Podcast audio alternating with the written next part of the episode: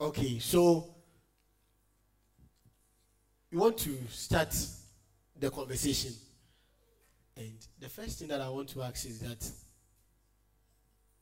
I don't know, but is it that the duties of fatherhood is not made clear to men? What is fatherhood at all? Okay. All right. Before I answer that question, I think we need to pray. So bow your heads with me and let's pray. Father, in the name of Jesus, we thank you for today. We give you glory. We bless your holy name.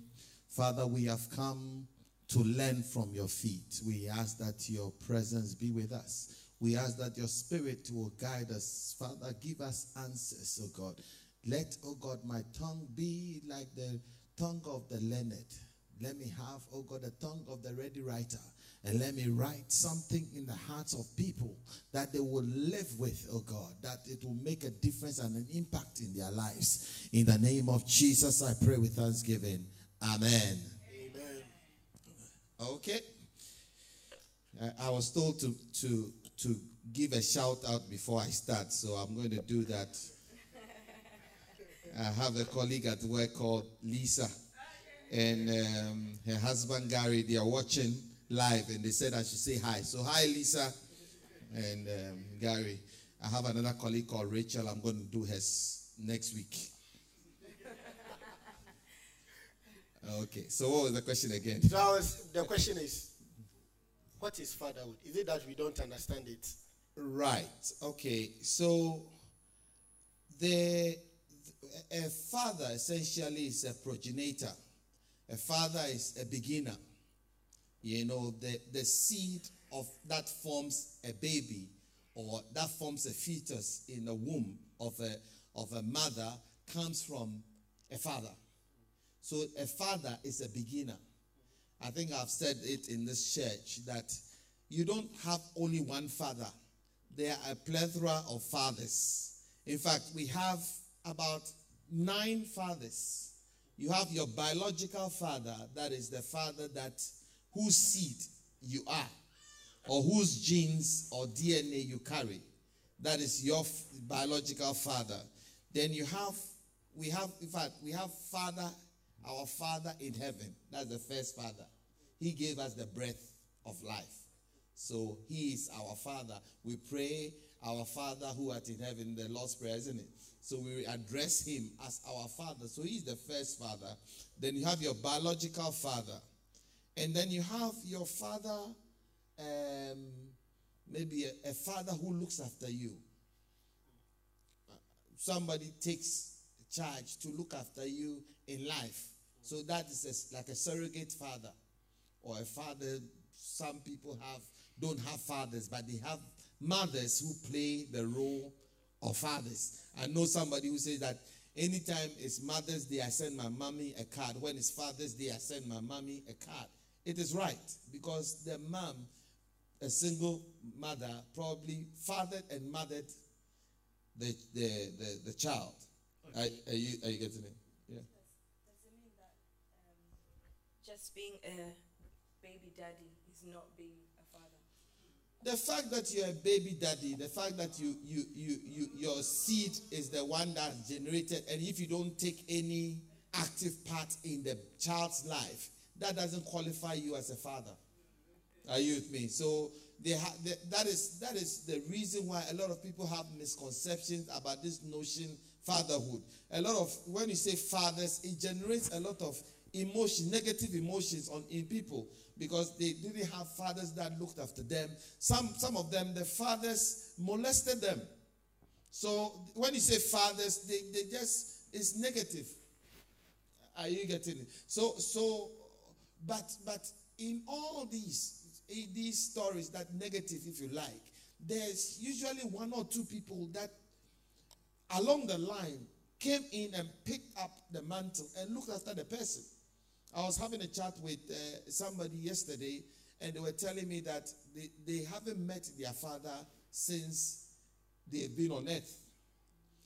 The father just impregnated the mother and left. And the mother died at the age of, is it three or some, three or five? And so it was the mother sister that took them up. And the mother sister was not married and then got married. And so the the uncle or the, by marriage is the one that has fathered him up to this, this point. Now God has blessed him. The biological father is now looking for him. It, it, it's, it's a very common story. You see, and, and such a person can look at fatherhood as a very negative thing without realizing that the uncle didn't have to take care of him. But the uncle stood in as a father and raised him as his own child. So when you talk about fathers, that is his father. So I would say to that person, don't relate with that, that, that uncle as an uncle or a stepdad or whatever. Relate with that person as your father. Because we have nine fathers. We have biological father, substitute father, father-in-law, father of a church, father of a movement, father in Christ, father in sin. A lot of fathers. Wow. But my question is that you see the duties of fathers has it been evolving with time or has it always been stagnant like this is what the father is supposed to do um yes and no yes because there there are traditional roles that people play. Okay traditional roles as a, a mother is the one that looks after the child the one whose breast the, the baby uh, sucks and everything. And the father is the one who sometimes, or most of the time, we know fathers to uh, be the um, person who disciplines, person who win breadwinner, and all that. But as life has gone on, we've seen that mothers work. Some mothers work more than fathers. Some fathers are now stay-at-home dads to allow mothers to go and work because the mothers earn more than the fathers. It's, it's, it's, there, there are various reasons. So you see that as we go on, the, the roles are changing a little bit, but the traditional roles remain, if you like. So I can give you some roles of, of a father if you like. I can tell you, like a father is supposed to be a role model. But we can say that not everybody's natural biological father is a role model. But along the line, you come into contact with a father figure who becomes a role model, a mentor. So that is your father. Mm-hmm. Okay. okay Paul says that you have not many fathers, which means that you have a few fathers.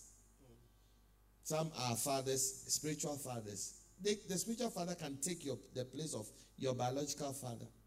Okay, so there's a time where you mentioned that, like, um, if somebody, the father is just a, big, uh, a baby daddy and they just went away, didn't do anything to raise them up as a father.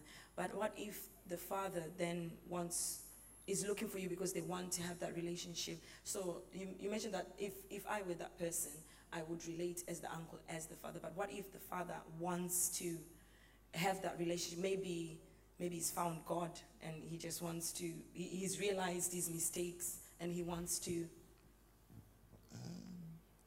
You know, sometimes there are motives. There are different motives.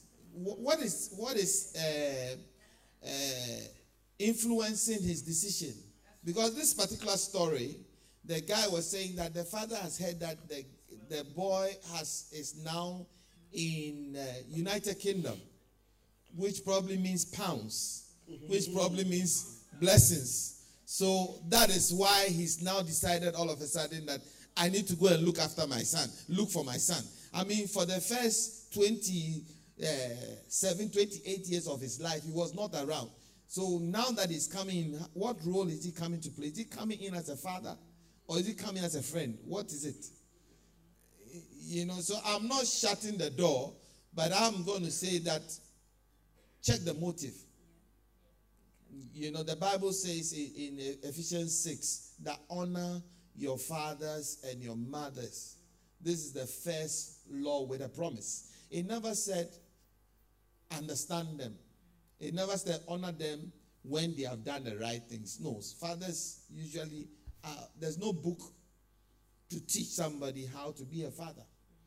So they are also learning and evolving as they are going on. So they may make mistakes. You may have to forgive them. Honor doesn't mean that suddenly become a son after 28 years. I would say the person who has looked after you all these 28 years, continue letting that person be your father. Oh, all right. You know, when you were talking, you said that uh, a mother too can be a father. And that's one of the things that I want to f- clearly understand. You know, there are people that say that, oh, my mom is my dad and my father at the same time. Mm. If that's the case, is there a distinctive something that make because if that's the case, then there will be no need for fathers in the first place. So, is there a distinctive role that fathers can only play that mothers, irrespective of being a mother and a dad, can play? There is there is a distinctive role, distinct role that fa- I don't care how good a mother is, they can never play that role. Are you with me? Just as there's a role that I don't care how good a father is, they cannot play that role where the mother is. Because naturally, God has given a certain grace and a certain gift that is given to a father. Are you with me? Or, or a mother. You know, it, I don't care how, how maternal a man is, they can never go to the labor ward and push a baby. You understand? That gift is for the, the, the woman. And I don't care how macho the, the, the man, the woman is, she can never produce a seed to father a child. So there is a role for a father, there's a role for a mother. Oh, all right. You know, like most times, we when you're in the house, you get to know that the talkative in the house is mostly the mom, and uh, the the fathers are like it, it, it, it. It's only when they are interested in certain issues that they talk. So if you're a child and you want to have a relationship with your dad, and you want your dad to open up, how do you do that? That's a very good question. Um, it's true. Most times, fathers are quiet. And sometimes, because they are quiet, every negativity and debt is heaped on the father. Are you with me? For instance, if the fathers will tell you the reason why they had an affair outside the marriage with your mom or the mom is because your mom is a very cantankerous person and not easy to live with. But you see, they will keep quiet and take the blame because that's what fathers naturally do. You, you know, and, and mothers are always, you know, your father is this, your father is that, your father is this. Anything they are feeling, if they are hang, angry, they will take it and, and they will lambast the man in front of you and give you that negative mindset of who the father is. But I would assure you that when you grow up as a man and grow to a certain uh, age, you would begin to appreciate your father the more. You will begin to see there were things that daddy knew which informed the behavior that he had in the house that you didn't know at the time. I can use myself as an example. When I was growing up, my father did a few things that we thought was he's a very mean person. He's a very but I think my father was the most misunderstood person. He had a good heart and a, he was he loved the children, and his love was not the same as my mother's love. My father has a tough love. You know what a tough love is? So he will push you up. My father, I don't, for the life of me, I don't remember the first time my father said, Oh, well done, I'm proud of you. He never said it in front of me, but he said it so many times behind my back to so many people. Are you getting it? So I would think my father is a hard person. My father is not, it's like this, it's not, it's like that. But it's not true. They are one of the most misunderstood uh, people in the home because they don't say much. And then next, last, uh, how do you get them to talk? Sometimes it depends on how matured you are as a son. Are you with me? Because if you are matured and you go and sit with him like as a man and you start asking questions, the question you ask will generate certain uh, um, answers. It may not generate the emotions, but it will generate the answers for you to know. There are some fathers though that are passive, you know, like they they they they they, they may um, think highly of you, or but but they're still passive. They're not there. They don't do anything with you, um, and I I believe that it, it affects the child Uh, that's correct. But like when you grow up, it also affects you how you relate to like a, fe- a male. Definitely. Uh, so how how as a person, I'm I'm just gonna uh, take us away to the person that's on the receiving end of a, a father um, being passive, not being around, maybe being alcoholic, abusive, and stuff. And then when they grow up, they have different relate. They can't relate with males um, because of that. How how can they help themselves? That's a brilliant question. Um, I would I would relate it this way. Most fa- every father has been a child, and the example they had as fatherhood was the father they had. Does that make sense?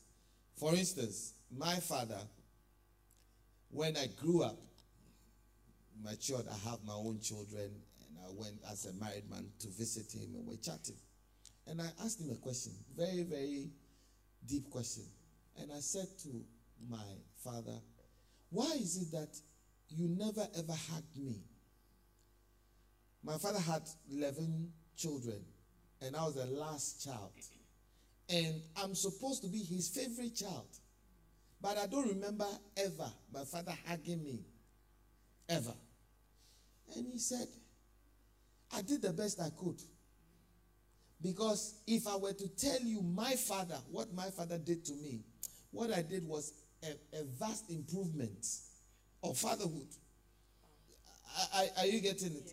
A- And, so, uh, talking about like alcoholics, most children who are brought up by alcoholics hate their parents, hate their fathers because of what they did, the abuse or abuses. And, and, and sometimes the passion for hatred repeats itself. Yeah. Before they realize they are also doing the same thing to their children. What they hated, they are doing it. Because the, the, the, the devil, your father's devil that you don't deal with, becomes your devil. In the Bible, I'll give you an example from the Bible. Abraham gave his wife to a king to sleep with. When Abraham was doing that, Isaac was his son was not there. But guess what? After many years, Isaac, his son, also did the same thing. So you, the, the, your father's devil are your devils. So if you don't want them, you have to come to that point of severing the relationship of your father's devil from you. And the first way to do it is by learning to forgive your father. And that goes for all ladies as well. Your father's devils are your devils. So you have to learn to disassociate yourself from your father's devils. Am I healing somebody? Am I talking to somebody? Everybody's quiet, so I'm wondering whether it's like we are having a private conversation and you are looking in. Yeah, their questions will come. Okay. How, how many understand what I'm trying to say? Yeah. So so you have to the way to overcome your father's devils is number one, learn to forgive your father. Num- number two, move away from blaming him. Yeah. If you see from his eyes as a victim, then that is the first step towards your deliverance. Remember, forgiveness is a medicine you take for yourself, not for the perpetrator of whatever they've done to you. When you forgive somebody, you haven't done anything to them. To them. You haven't uh, uh, given them anything. You have given yourself something. So you forgive them. Then you pray and ask God to help you break from that whatever hold he probably was under. Because you see a lot of fathers who are womanizers, for instance, they, their children grow up very bitter because they were denied certain things. And guess what? They also end up having children here, there, everywhere, and not looking after them. It's, it's a spirit that, or a demon that repeats itself. If it's not dealt with, it carries to the next generation. I pray that by the end of today, if you are in that category, that uh, uh, demon will be broken from your life. If you believe it, say amen. Okay, so like if you're in a house and you're, you know, the the dad or the father is seen as like the disciplinarian, the fearful one, the mother is seen as the all loving, the all everything. how do you, as a father, try to correct that? In as much as you want to discipline them, you still don't want to be like, when they see you, they stop everything that they are doing. How do you correct that? Um, I, I think that there is a distinction between the role of a father and having a relationship with your children. A lot of people want to be fathers and not have a relationship with a child. Are, are you with me? You, we, we all must learn that your child is a child and is also growing and developing relationships. Especially like, um, uh, for instance, if you don't learn to hug and love on your baby girl, your child, girl, growing up, the first day somebody will show that love and hug, they might end up in their arms. But when you are very doting and you're, you, you're hugging and anybody who does that to, to them, it's, it's nothing new. I'm used to it. I'm used to somebody complimenting me without wanting anything from me because that's what my dad did. So when you compliment me, it doesn't mean I should sleep with you. But if they were not used to it, when they receive a compliment, they will think that it means I have to pay something back in return. Eh, am I talking to any dad here? So learn how to, to hug your children. You, you know, I I caught myself doing the same thing, not saying to my children, I love you, hugging them, and I corrected it. You know, and sometimes when I say I love you, they go, ew, ew. But, but it's not for them, it's for me. Because I, I know the, um, the, if you like, what it did, the, the disadvantage that caused to me. So I try my best to, to be a better example than my dad was. I remember my dad took me to the uh, secondary school, my first day, Form 1. He took me to the secondary school. He left me there, and I never saw him again. He never ever visited me. For the seven years I was in the school, he never came there, ever. But I make an effort to go visit my, my children. Not often, but I go. okay, so as a father, how do you manage to juggle between competing interests like children, wife, and job? How do you? Okay, before I answer that, I'll, you were talking about disciplinarian, and like when you come to my house, for instance, the role is a little reversed. My my wife is the disciplinarian when they were growing up, you know, and I'm like the friend. I'm the one who clowns and plays with them. But when they cross a certain line, then I'm the one who takes on the discipline. Not necessarily to smack or whatever. Are, are, you getting it? But I'll be clowning with them. But when I maybe I lift my eye or I say something, immediately they know the difference between play and now he's not in relationship. Now he's taking the role of a father. Uh, are you getting it? So it's it's how you what you train the children with is what they grew up with. Because I didn't want I, I didn't have that relationship with my children. So I tried my best to play with my children all the time. And I'm sure my my son and my daughter will tell you that I'm their friend. Um, apart from being a father, I'm their friend. I can never say that my father was my friend. He was my father, period. It was a serious business. Oh, is, where, where are they? Would they say it? You can't say it's not true.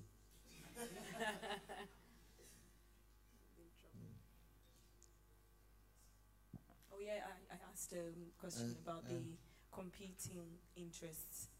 Um, how do you juggle between ch- your children, job, and how do you juggle between your, your children, job, ministry, yeah. whatever? Yeah. Um, at every time, being a father never goes away. You are a father because of the children. You are a husband because of the wife. You are a pastor because of the congregation you have. You don't stop. Let, hold on, pause. This is the time for my child. Pause. This is the time for my wife. So my children, everybody out from the room.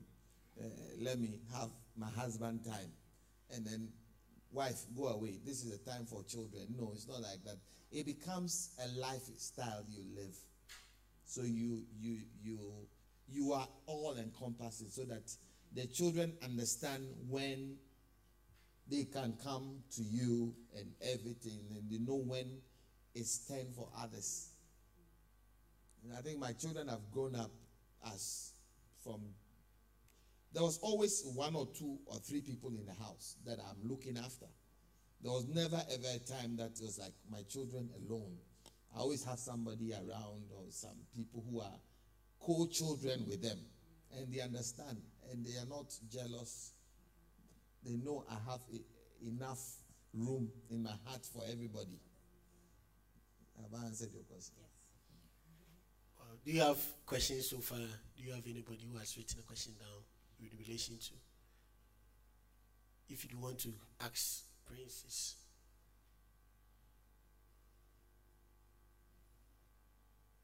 Uh, okay, yes, you have one.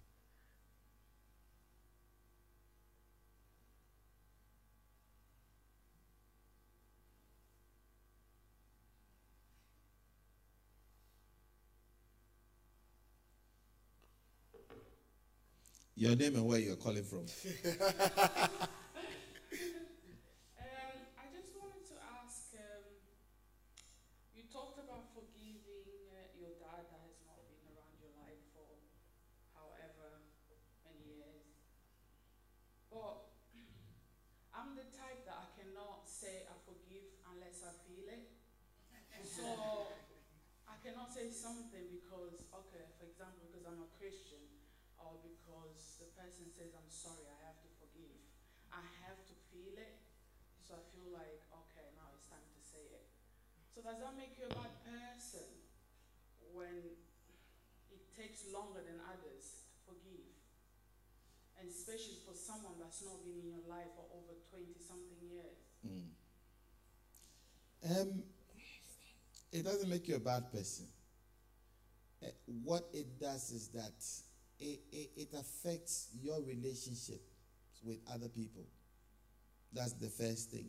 Number two, it affects your health. You know, certain illnesses like arthritis, cancers, high blood pressure, and all those related diseases that comes with starts with your blood boiling or anger or unforgiveness that you have for somebody. So forgiveness is a gift you give to yourself, not your dad. Your dad doesn't need to earn your forgiveness. You need to forgive him for yourself. Are you with me? Most dads were ignorant or they had their own issues, they had their own demons. It doesn't mean you have to import that demon. It doesn't mean you have to uh, uh, uh, uh live with it and let it um, affect your relationship. Because what you don't realize is your relationship, your relationship to authority figures has been affected. Your relationship to men has been affected. Your relationship to your children will be affected just because you haven't forgiven him. And he's living his life. He's gone on, he's happy. He's somewhere by now. I'm sure he's doing whatever he's doing, and you are sitting here stewing over something he did not do. I'm not. I'm not uh, um, uh, excusing his behavior, but you for, you let him go or you forgive him for yourself, so that you don't get ill. You don't have to feel it to let it go. Make a decision today that I am going to let it go for myself and to help you. Before long you see that your relationship uh, with authority figures will change. Your relation with other men in your life will change. You become more understanding more accommodating more more loving because you have let go. You think you are loving but you are not. You think you are easy to live with but you are not. And the only reason is because you haven't forgiven your your start in life or the mistake that was done to you, you haven't let go. So it's affecting you. It's clouding and changing your behavior without you realizing. You think you're okay. But if the person that is with you or closest to you, if if your boyfriend would be honest and tell you you are not an easy person to live with, and that stems from that. So I pray that your gift on Father's Day today, or my gift to you on Father's Day, is for you to let go of the pain and the anger and the hurt so that you can be a better and a freer person. Okay. Do you have another question? Okay. Uh, Kwame, Kwame wants to ask, but Ca- Can you come a bit so we can see you? Yeah, We want to see you. yeah, but a follow up to that, Reverend. I want to know, is it fair? Because you know, like somebody has done all the wrong things, and suddenly it's like I have to do this to to help get my health right. I have to do this to get my relationship with others going. I have to do this. It's like the person is like, Unforgiveness is like a poison you take, hoping somebody else will die. You you are taking the poison, hoping somebody. Have you ever heard that before? That you're taking poison and you're hoping somebody will die. The person will never die. You are killing yourself. You know. So when you let go, you haven't done. You haven't given him any gift. You have given yourself that gift. It's like saying that I'm going to imprison myself so that my father will see what he has done to. He doesn't even care that you're in prison. He's gone. So does that also apply to people whose fathers um, have already gone and died? that's even the, the one that is, is that affects people the most especially when the, the evil they did to you they've gone to the grave with. So it's like you don't have a, a, a, an avenue to vent. So you don't have closure in in in in, in frustration.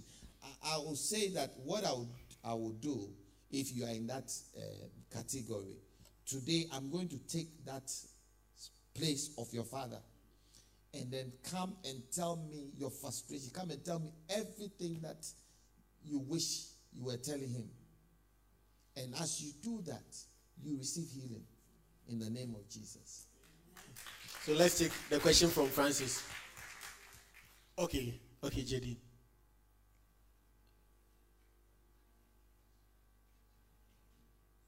The mic.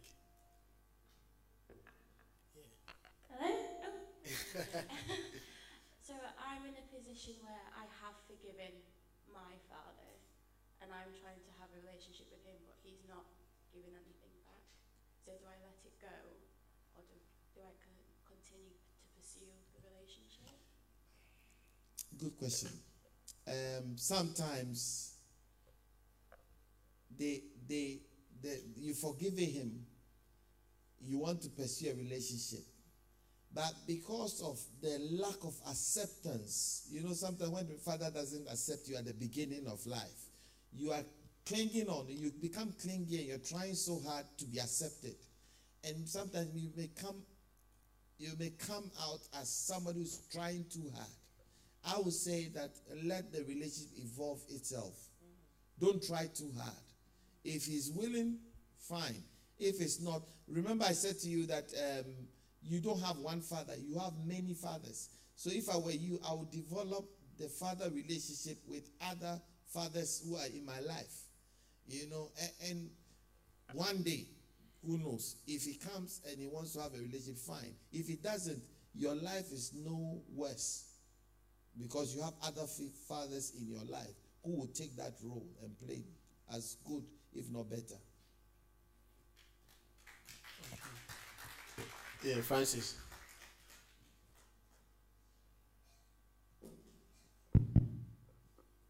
Okay. So I have two questions in one. Uh, I think we want to see you, so come closer. the, Yeah. the microphone is. Don't worry, the microphone won't do anything. That's It'll work, it'll work, it'll work.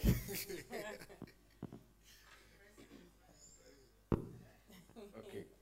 So So, Eu- Eunice, I think you should be on this side. Are you? Yeah, be on this side so that um, Prince will be on that side. Yeah, go on.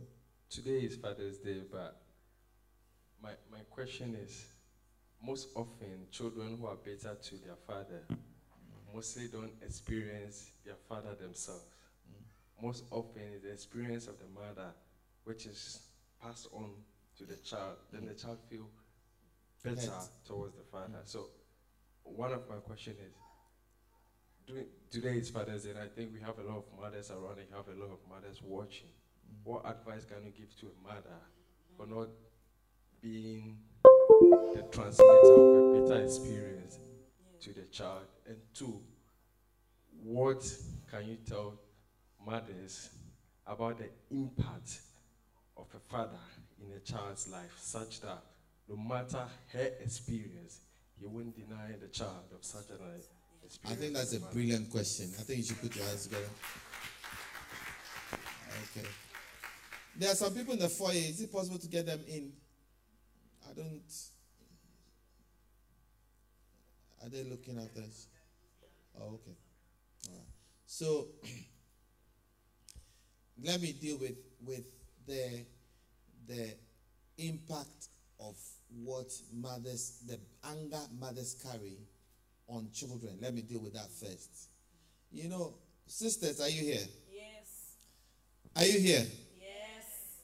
Never ever fight your fight with a child as a, a trophy.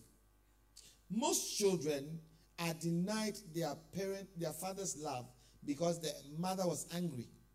And if I'm angry, you won't see the child again. You this that's because they know that the father wants to have a relationship with the child and to punish the father for whatever relationship uh, or lack of relationship they use the children as the weapons for their uh, anger. What you are doing is you are destroying the child. Because the father can move on the man can move on have other children and have relationship with those other children. But what you have done is you have denied the child the love of a father. I don't care how good a mother you are you can never ever love your children as well as a mother and a father should your anger is to the man. It is not the children's anger. Let the children have their own relationship with the child with the father. However bad the man is let them have their own relationship. If the children have a, a bad relationship with their father then that's fine. We can deal with that. But you don't impose your bitterness on the, the your children. It's not fair. It's like saying that i have a wound and because I am hurt and I have an open wound, I'm going to take a knife and cut my child so that my child will have the same wound, so that they will, they will feel what I'm feeling. It's not fair. You are damaging the child. And the child doesn't deserve that. Okay. And the second part of the question was what was the second part of the question? Okay, You've answered it all in one. Yeah. Oh.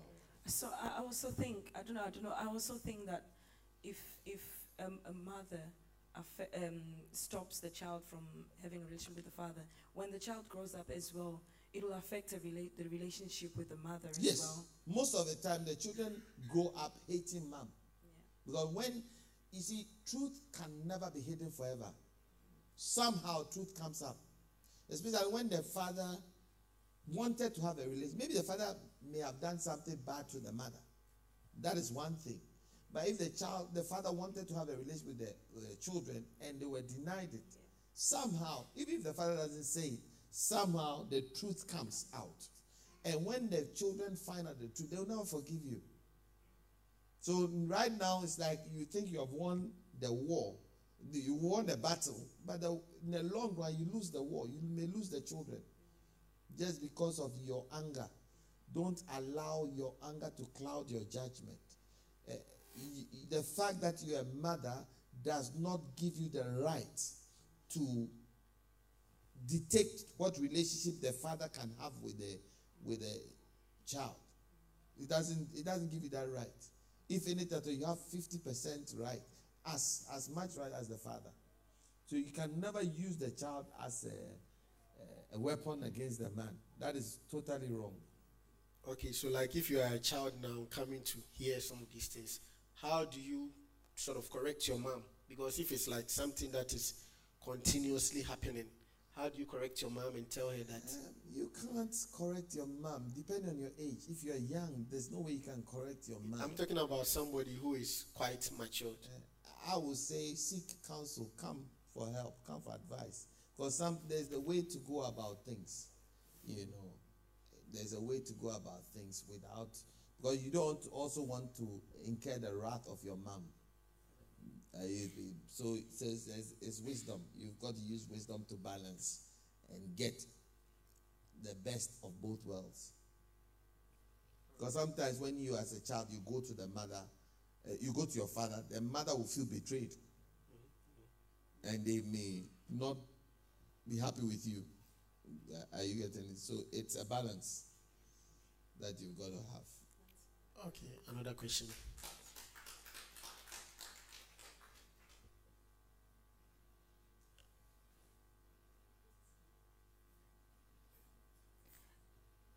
There's my own personal question that I want to ask. So, what about if you were a kid and all that you experienced was domestic violence between your dad and mom?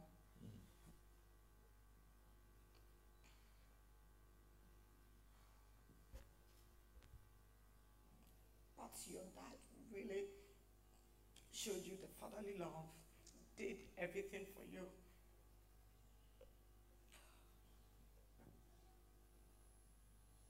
Put your arms around your wife and uh, encourage her to talk.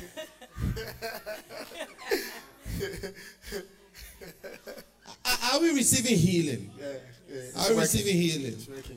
Yeah. It's all, it's all right to cry. It's all right. Yeah, go on. Finish your question. Because of that, it's like you have a mixed feeling. It's like you mm. love him sometimes, you hate him sometimes, and you feel like asking him a question like why that was going on. Even all those things, he mm. was still loving us. Even he had like other kids somewhere. Mm. We were his favorite. Even his last penny, he would just give it to us. Clothe us well, everything. Even look after my grandmother. But sometimes it's like when you are doing something, you feel like doing it, you feel like not doing it. But because I have like this good heart of giving, I just give it out, but no, really, really, from my heart, I still feel like it's not my responsibility to do to do it. Mm. And sometimes I just feel like asking him like what was going on, like if it was my mother's fault or my dad's fault. So I will know how to deal with it. If it was her fault, then I can just forgive her. But sometimes if I give it as giving him something, I find it so hard, really, really hard. And I just feel like if it wasn't like what you did, you would have been here at least mm. sorting yourself out. It wouldn't have been my responsibility to do it. I really, really love him, but because of those things, it's not the love is not really strong. You know, sometimes, sometimes, sometimes, we, we all love our mothers, isn't it? Isn't that true? Yes. We all love our mothers because that is the breast you suck, and that gives a special bond between mother and do- a child. A- And the fact that your mother is as loving and as gentle and as nice as you think does not mean that your mother is a very nice person, nice human being to live with.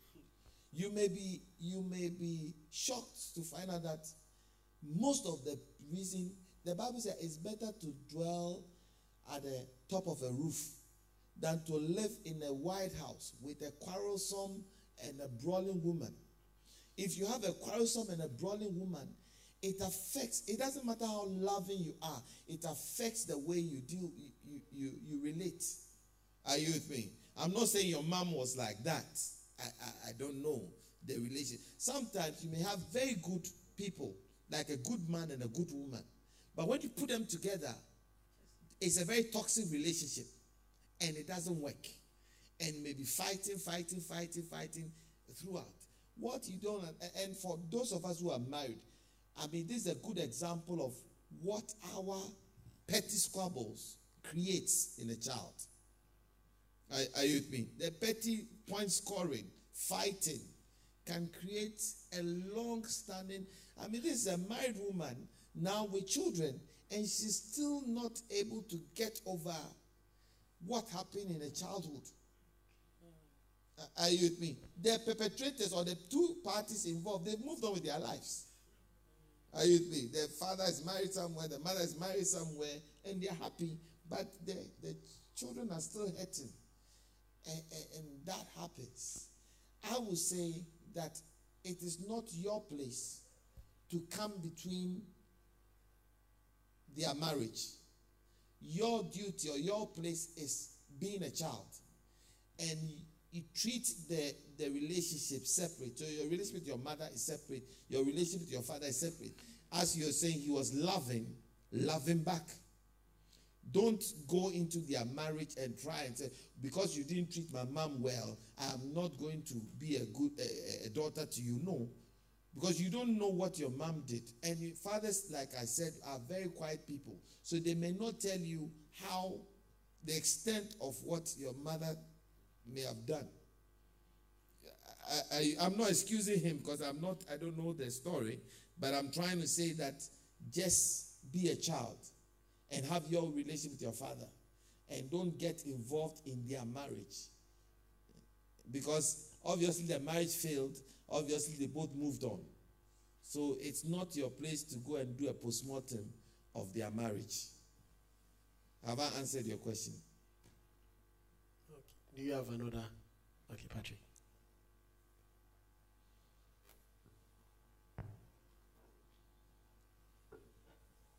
Okay, thank you. Uh, my question is, what if uh, you are not a biological father, but you play a role as a father figure to some children, and you do everything like paying school fees, supporting them, and do everything but when it comes that there is a conflict or there is a problem, and you're appearing like to rebuke or to discipline, what you're getting back is like, you are not my father.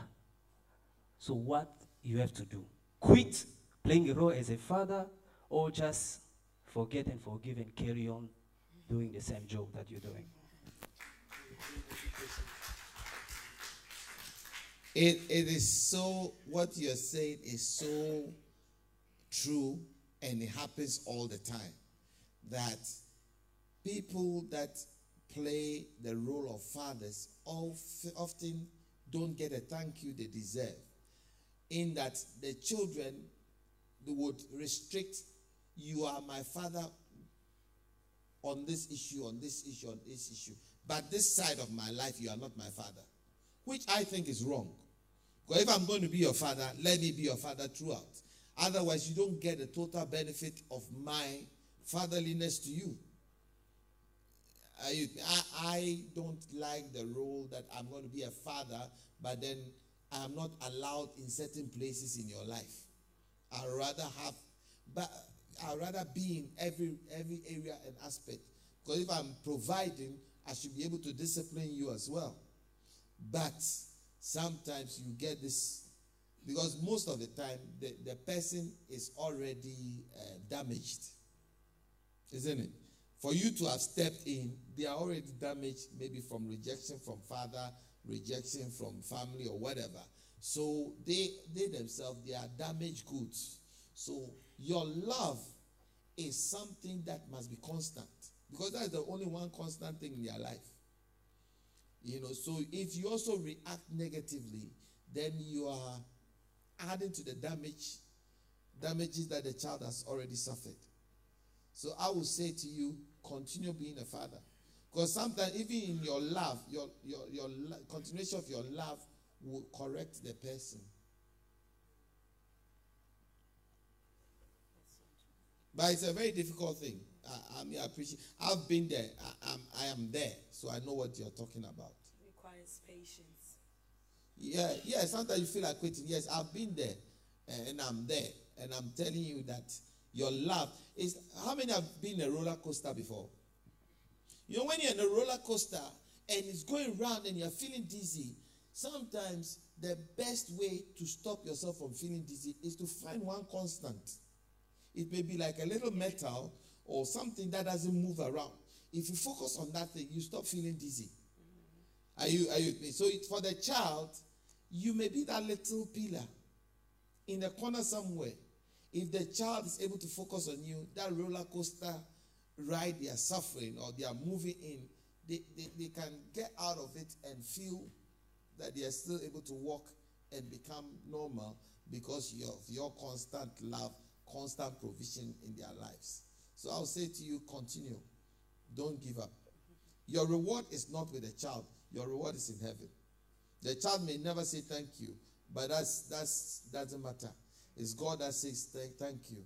As you have done for these little ones, you have done for me. Okay, we have another question from Victoria.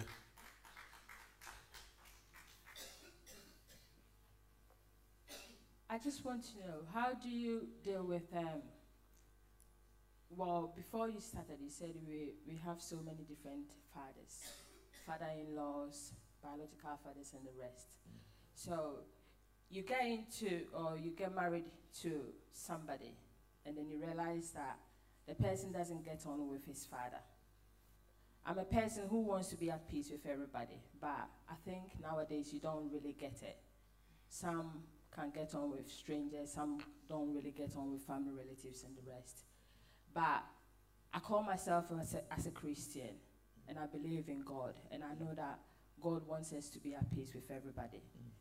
So if you get married to somebody who doesn't get on with his dad, how do you deal with it? Do you just also go on with it? Or you also try as much as possible to get on with the dad? Because I've seen some people who have really tried it and sometimes you really want to call the dad on such, an, uh, on such a day, but you can't do it because the person that you are married to is not calling the dad. So you become, I don't know whether you call yourself a hypocrite or how do you deal with such thing? Good, Please. good question. Good question. Uh, the, the, the, that's a difficult one. I'm going to answer it in two parts. Number one, don't get into politics, family politics, when you get married. Uh, I, I, have I answered? Do you understand what I'm saying? There's a politics like this, this part of the family, we don't agree with the other side of the family. So if you are married here, you have to be an enemy of that place. No, don't get involved. You were you came in as a as a married person, but not to take not to support any role, any any group. Just for you to have a relationship with a man. And sometimes by you having a relationship with your mom, you can help repair that bridge with your, your husband and his dad. So I will say to you, but then use wisdom. Don't say, I'm going to have a relationship and there's very little, any, nothing you can do about it. I don't care. No, no, no. You're going to spoil your marriage. So use wisdom. The Bible says that through wisdom a house is built. So if you want to build a house up, use wisdom. Okay, so don't play politics and use wisdom to navigate your way. Okay. Do you have any other? Okay, another another question. from you.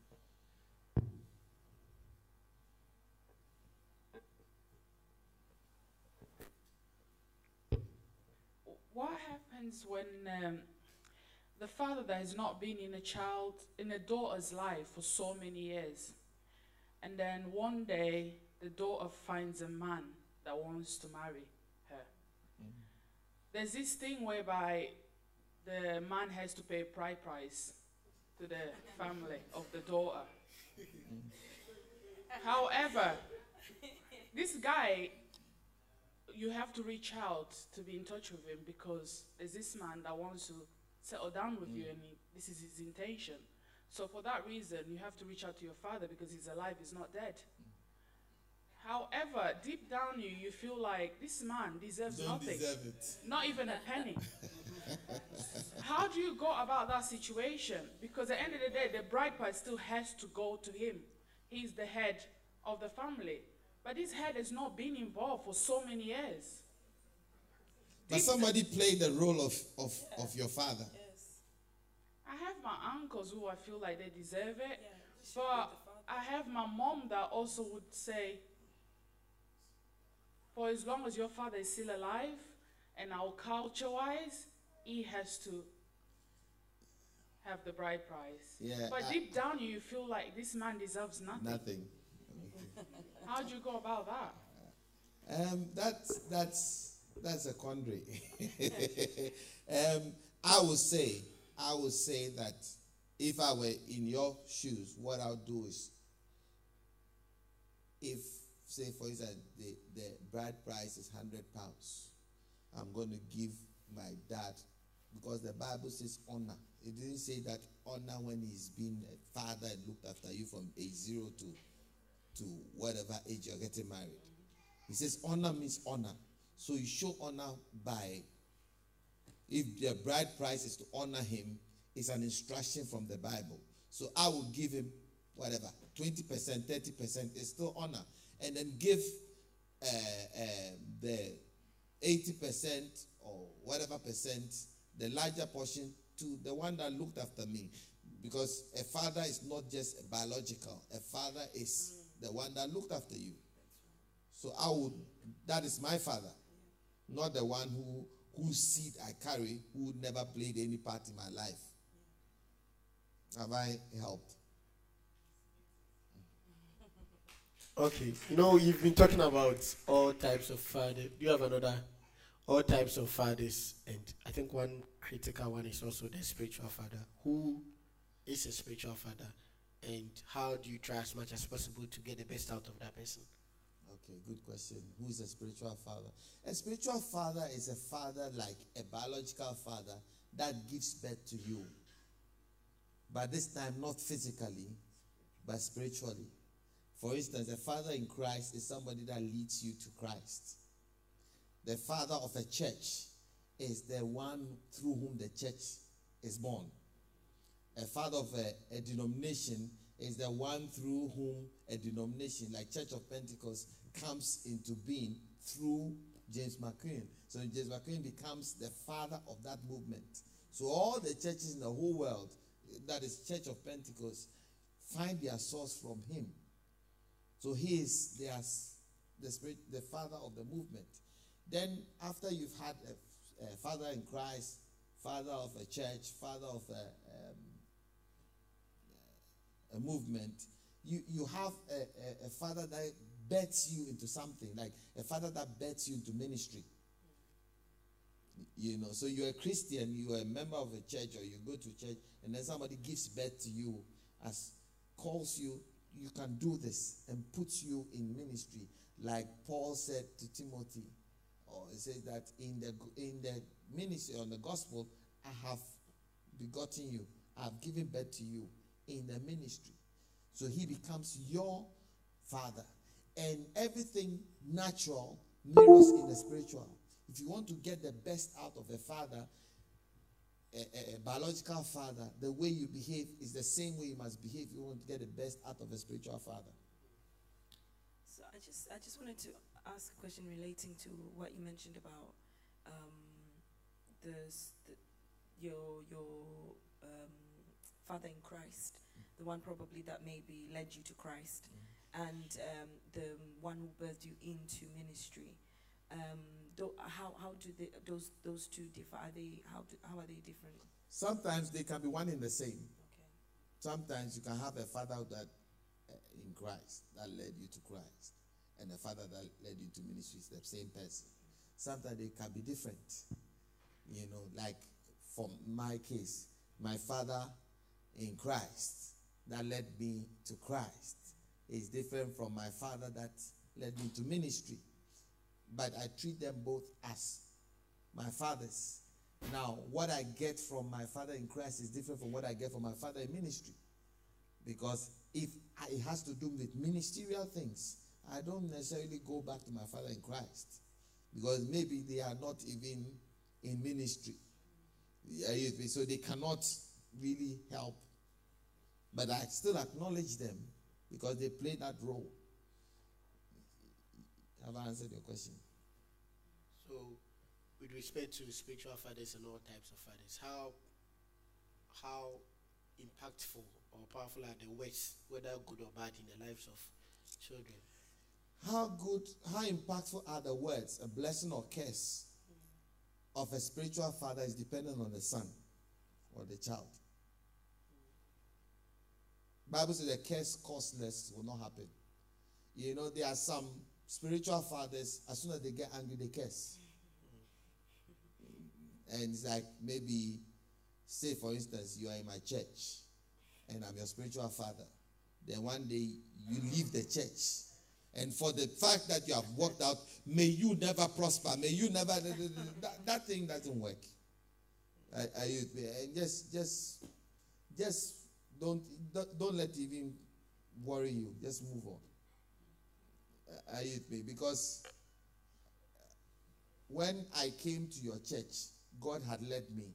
When I left your church, Satan was leading me. How do you square that circle? you know, there, there, there, there are reasons. I'm not saying that we as sons don't make mistakes, just as fathers, spiritual or otherwise, also make mistakes. But if, for instance, if you, in your heart of heart, you know you haven't, you have done things right, and they want to curse, that's fine. Let them curse, it will not happen. But I will say that I will do whatever I have to do to incur the blessing of a father. Because the blessing of a, of a spiritual father also works for you, just as the biological father. A lot of people are afraid of the curse or the blessing of a spiritual father and not afraid of the curse or the blessing of a natural father. But I am telling you that both of them carry equal weight. Okay. Uh, even more likely, the, the uh, biological father carries more weight. Okay, so what are some of the mistakes that is a no-no for a father? Like it's a cardinal mistake you try as much as possible to avoid As a father, as a father. as a father, never shirk your responsibilities. Never ever shirk your responsibility. Number one. Number two, don't be selfish. The children did not beg to come into the world. You thought you were a man, and you took a woman, and you impregnated her, and you have a baby come out. The day the child is born, that's the day your life changed for good. So you can never be a boy ever again, no matter what your age is. Now you're a father, you're supposed to be a man, which means you're supposed to take on responsibility. Don't say that uh, uh, I, I've seen a new shirt in, um, uh, what do you call it? T- TK Maxx or Mac, uh, uh, Nike.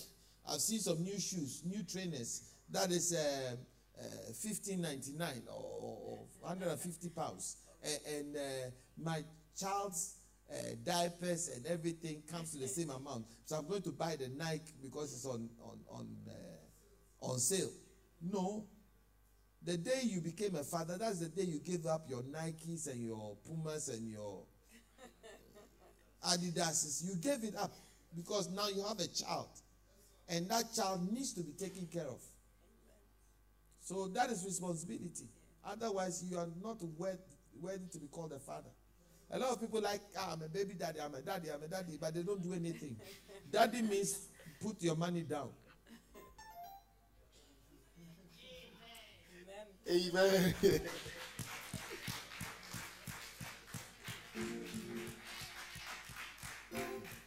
okay, so I want to ask a very personal question.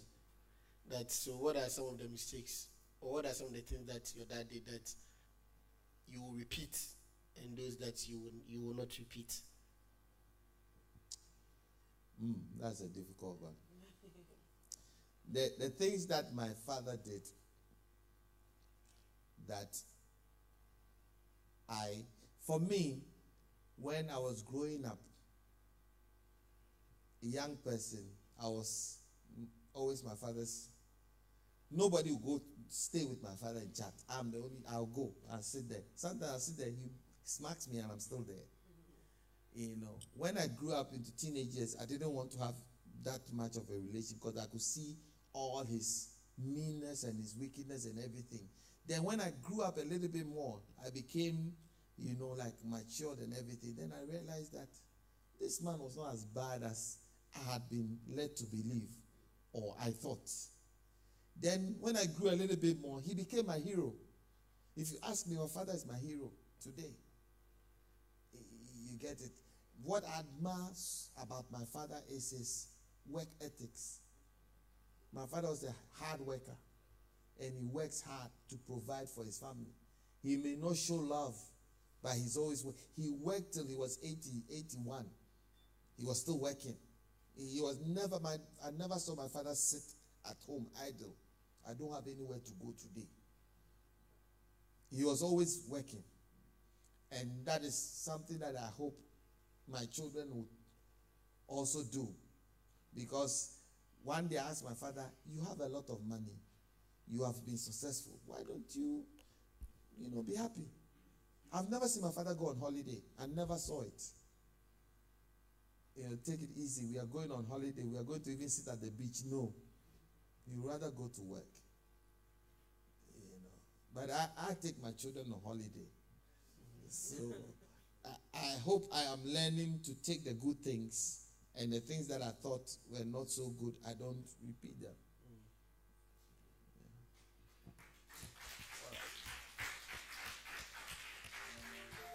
So I, do you have any question? Like, okay, Glennis, we take two more questions then, Ruby, or more.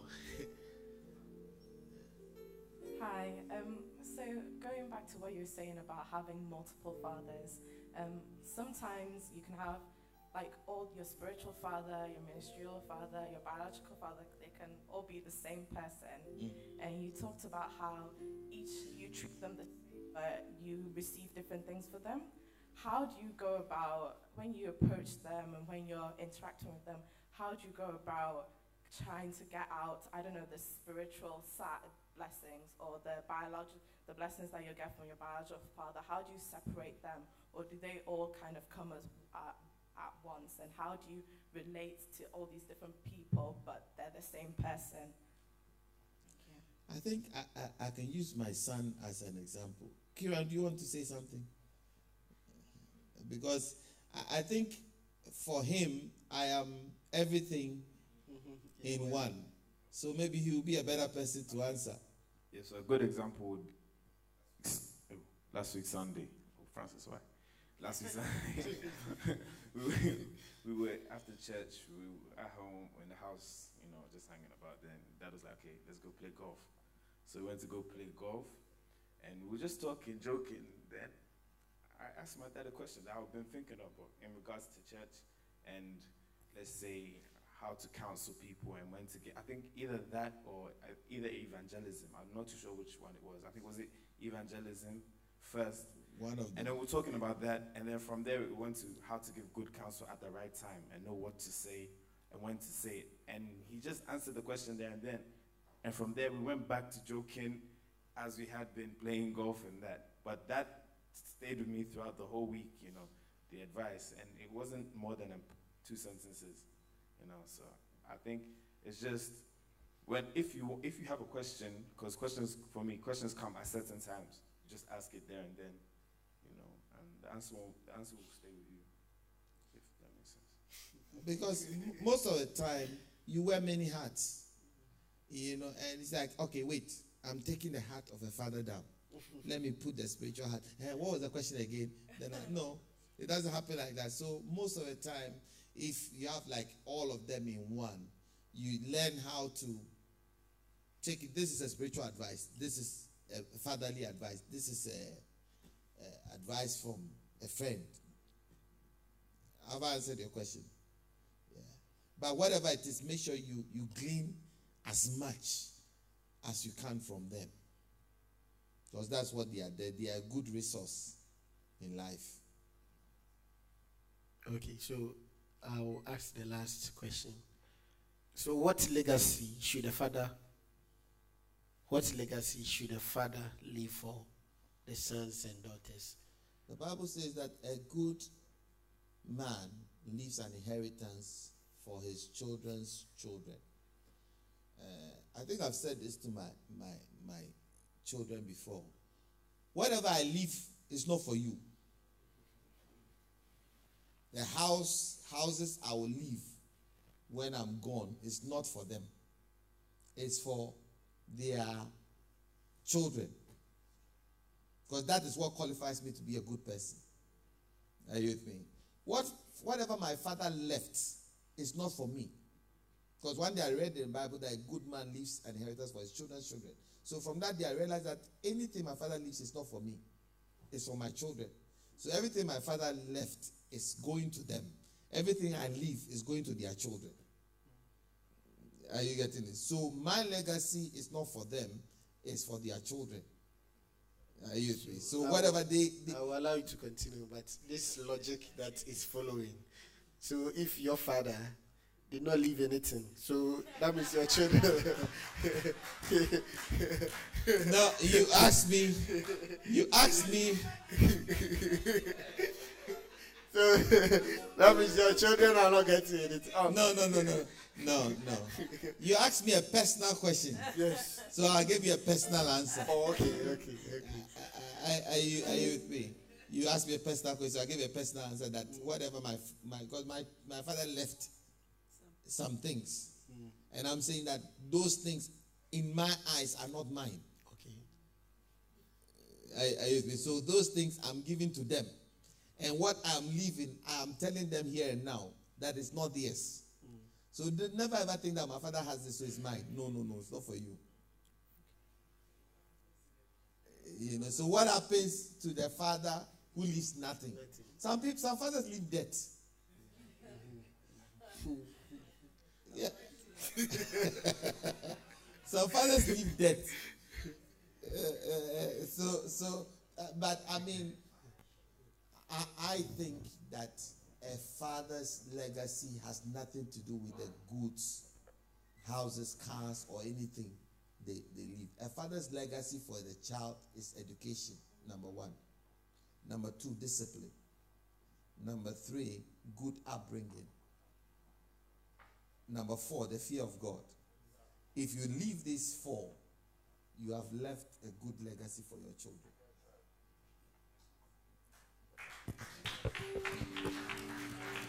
Okay, so Shelly. Oh, no question. Okay, Prince. Yeah. I don't know. You have to.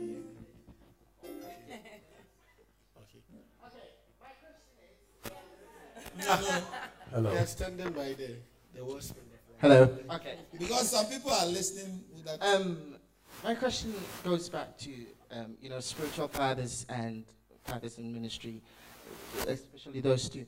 Um, in an environment where there's, for example, our church, for example, it's uh, it's at the initial stage, it's quite small, so you have there's easy accessibility to you know your your father in ministry and that sort of stuff. How do you um, not allow that familiarity to sort of stop you from receiving the stuff that you need from them because it like i said it's quite easy to become too familiar and then you know you, you- lose sight of certain things and not receive everything that you probably should have received from them Good question.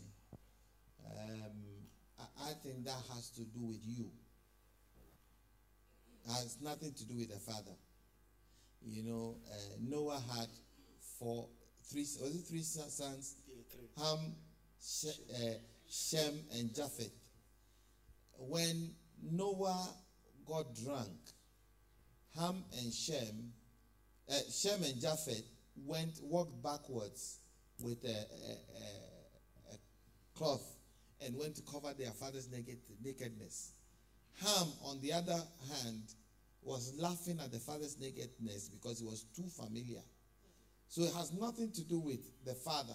The father can be joking and laughing and everything. If you take him as a joker, then that's what you're going to receive. If you take him as a, a, a man of God, a prophet, then you receive the prophet's reward. You get it? So I will say to you, never ever You can be playing and playful and everything, but never get too familiar. And never despise your spiritual father or your biological father. Because you you are the loser in the end, not them. Okay. Yeah. I don't know if I sort of qualify to add anything, but I also think that, you know, when we were talking about fathers and everything, one of the things that kept coming is the voice that sort of you hear. And if continuously you sort of hear that person's voice in your life, because if it becomes like once in a while, you might not still be able to sort of, so the more you hear about the person and like for instance, maybe you were saying, and Kieran was also talking about, maybe you be saying something and be joking. But I also think it also has to do with us trying to be a little bit sensitive and get to know that this thing that he's saying is not just yeah, because sometimes he says that a joke, but it ends up even coming to pass. And he said, Oh, he said that. So I think it all has to do with how ready we will also be be able to spot out some of the things that he says. Okay. Okay, so that will be our last. Yeah, mine is not a question, it's just an add on. Um, you know, when Reverend was talking, like, when we say, like, father figure, yeah, when we say father figure, like, let me let me take myself as an example. I I personally didn't grow up having that fatherly love, father looking after you and all that. But there's one thing that I learned in the Bible which got me very scared. And I was just saying it the other time that honor your father and mother. Honor your father, which is the first promise, which is the first commandment with the promise. And you may live long in the days of your life. So I remember uh, when I went back home to Africa and then I went to kneel down in front of my dad just to bless me. That, that, is, that was there. So my dad just said what he has to say, and then he just blessed me. So a few weeks later, he died. And one thing I noticed no matter what, if the dad look after you or not, that blessing has got a very positive impact in your life. And it continues as you grow up. So I believe that it does not necessarily mean that your father needs to be there for you all the time. But if there is any blessings that you need in life, you need to get in touch with your father if he is alive for him to shower that blessings upon you and definitely it will come to pass in your life. Amen.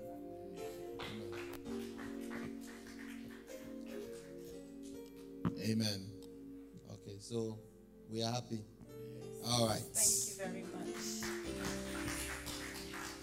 Hallelujah. Rise